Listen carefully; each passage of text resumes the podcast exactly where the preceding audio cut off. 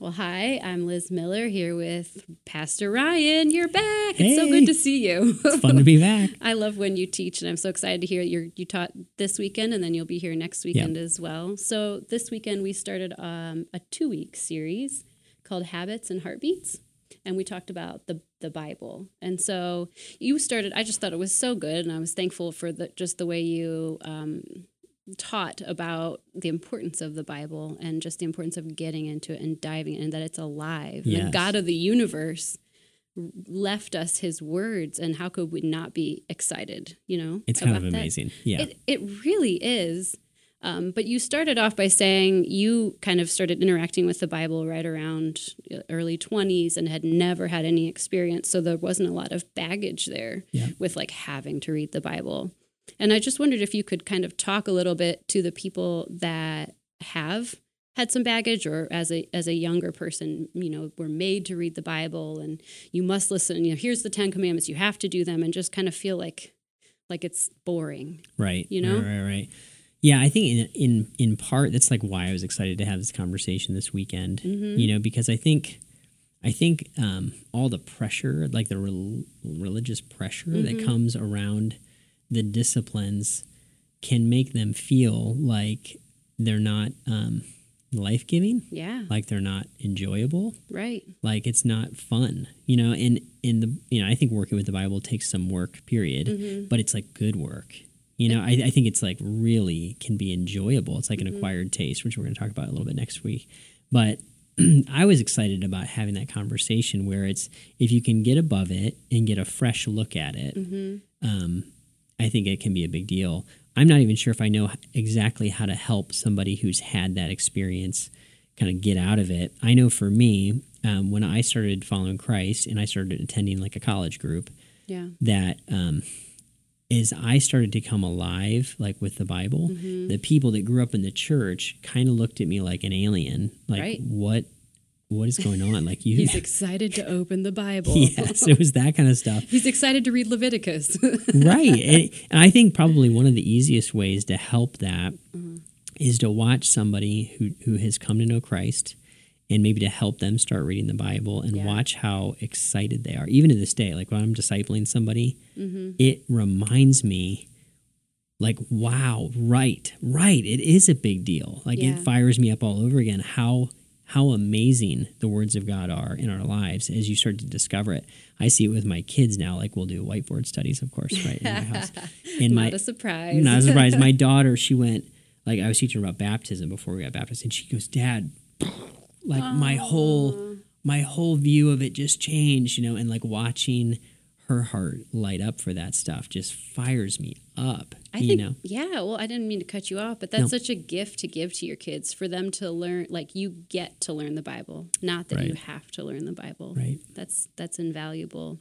Um, one other question I had was um, to the to the person that might feel like the the Bible's just another book. It's an ancient historical book, yeah. but there's there the um, it's not truth Yep. That's a big question. Oh, it's a huge question. Um, but just looking at the Bible and, and choosing not to believe it, uh, what could you say to that? Yeah. Let, let me answer that. I just thought of one more thing I wanted to say about oh, the last okay. thing too. So I'll like come back to the. Um, I was just thinking about this a little bit more as you asked me that with the the baggage. Mm-hmm. I I think one helpful piece. This is one piece I might give somebody who has who's got baggage with it. Um, is to experiment. Like try different stuff with the Bible. So like if you if you were told read through the Bible every year, don't do that. Read, do something different. Like try to meditate on a verse or mm-hmm. try some try some different methods, you know, to like freshen it up. Anyway. That's great advice, actually. Just because that was a little bit of my story was that I got tired of reading the Bible, and every time I'd sit down, it was like, I guess I have to, I have to read twenty minutes, and here's my plan, and I'll, I'll get it done. And I really, I love Jesus. I wanted to. It just didn't feel like it was alive. Yep. And when I just kind of decided to go outside of the box a little bit and say like okay god well here i want i want to know like i want to um, interact with you and treat this with reverence and holiness that it deserves um, that was life-giving was just to try something a little bit different for me super duper good yeah but back to your other question right about yeah. like the reliability of the bible and the the Bible's reliability is really interesting, I think, because I mean it's such a it's the the most sold book ever, right? Like it's been around for a long time, and so it's a a couple things that we should know about if I'm checking it out. Um, one of the big pieces I think that was really helpful for me as I was learning about the reliability of the Bible is that it's the most historically reliable document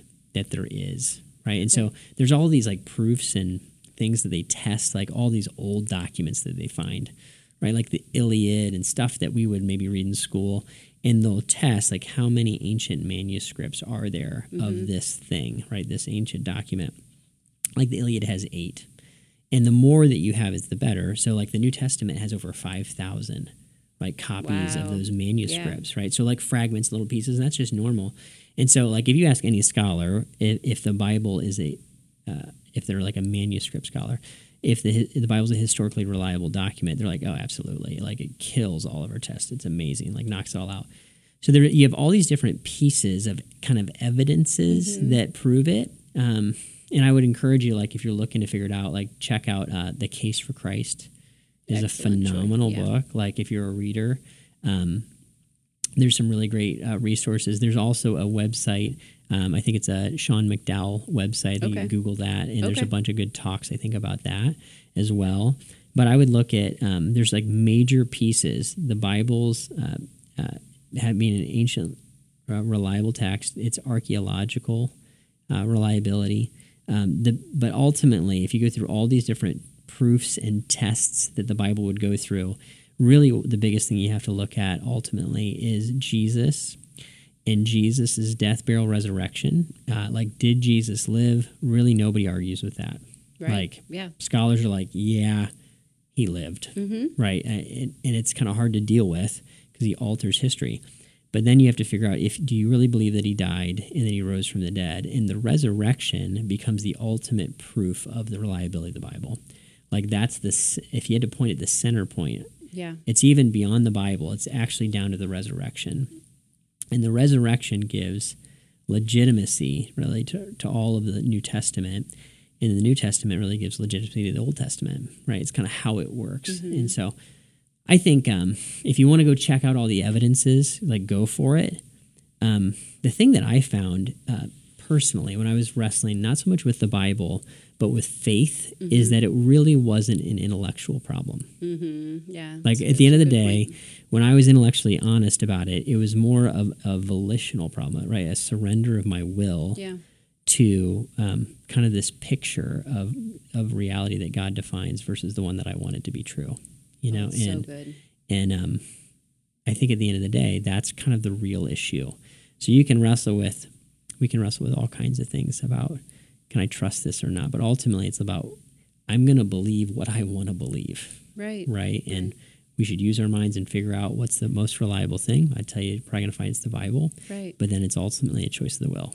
Do I want to believe Yeah. what I think is true? Oh, that's so good. That's such a good answer. Thank you so much. Sure. I, I thought it would be good just to wrap this up maybe and remind people of Pastor Ryan gave us homework, which is not typical. but we have homework this week, and I'm actually really excited to do it. I plan on doing it. Um, do you want to go over that Yeah, yeah, yeah. Okay. We, we talked about reading Psalm 119. yeah. right? It's, it's actually pretty simple homework. So Psalm 119, read it three times. But one of those times, I would love for each of us to read it out loud. I've done this multiple times myself in front of other people. I'm not asking you to do it in front of other people, but it is powerful when you read the words of Psalm 119 out loud, uh, especially as you're trying to cultivate a hunger for the Bible. It's amazing. because you're speaking truth out loud i think. That's what it is. And so getting to do that for for somebody for your kids for your spouse for a friend i think would be such a gift you Yeah, know? Yeah, so yeah. well it's been the weekend extra. Thank you so much for this conversation and we hope to see you next week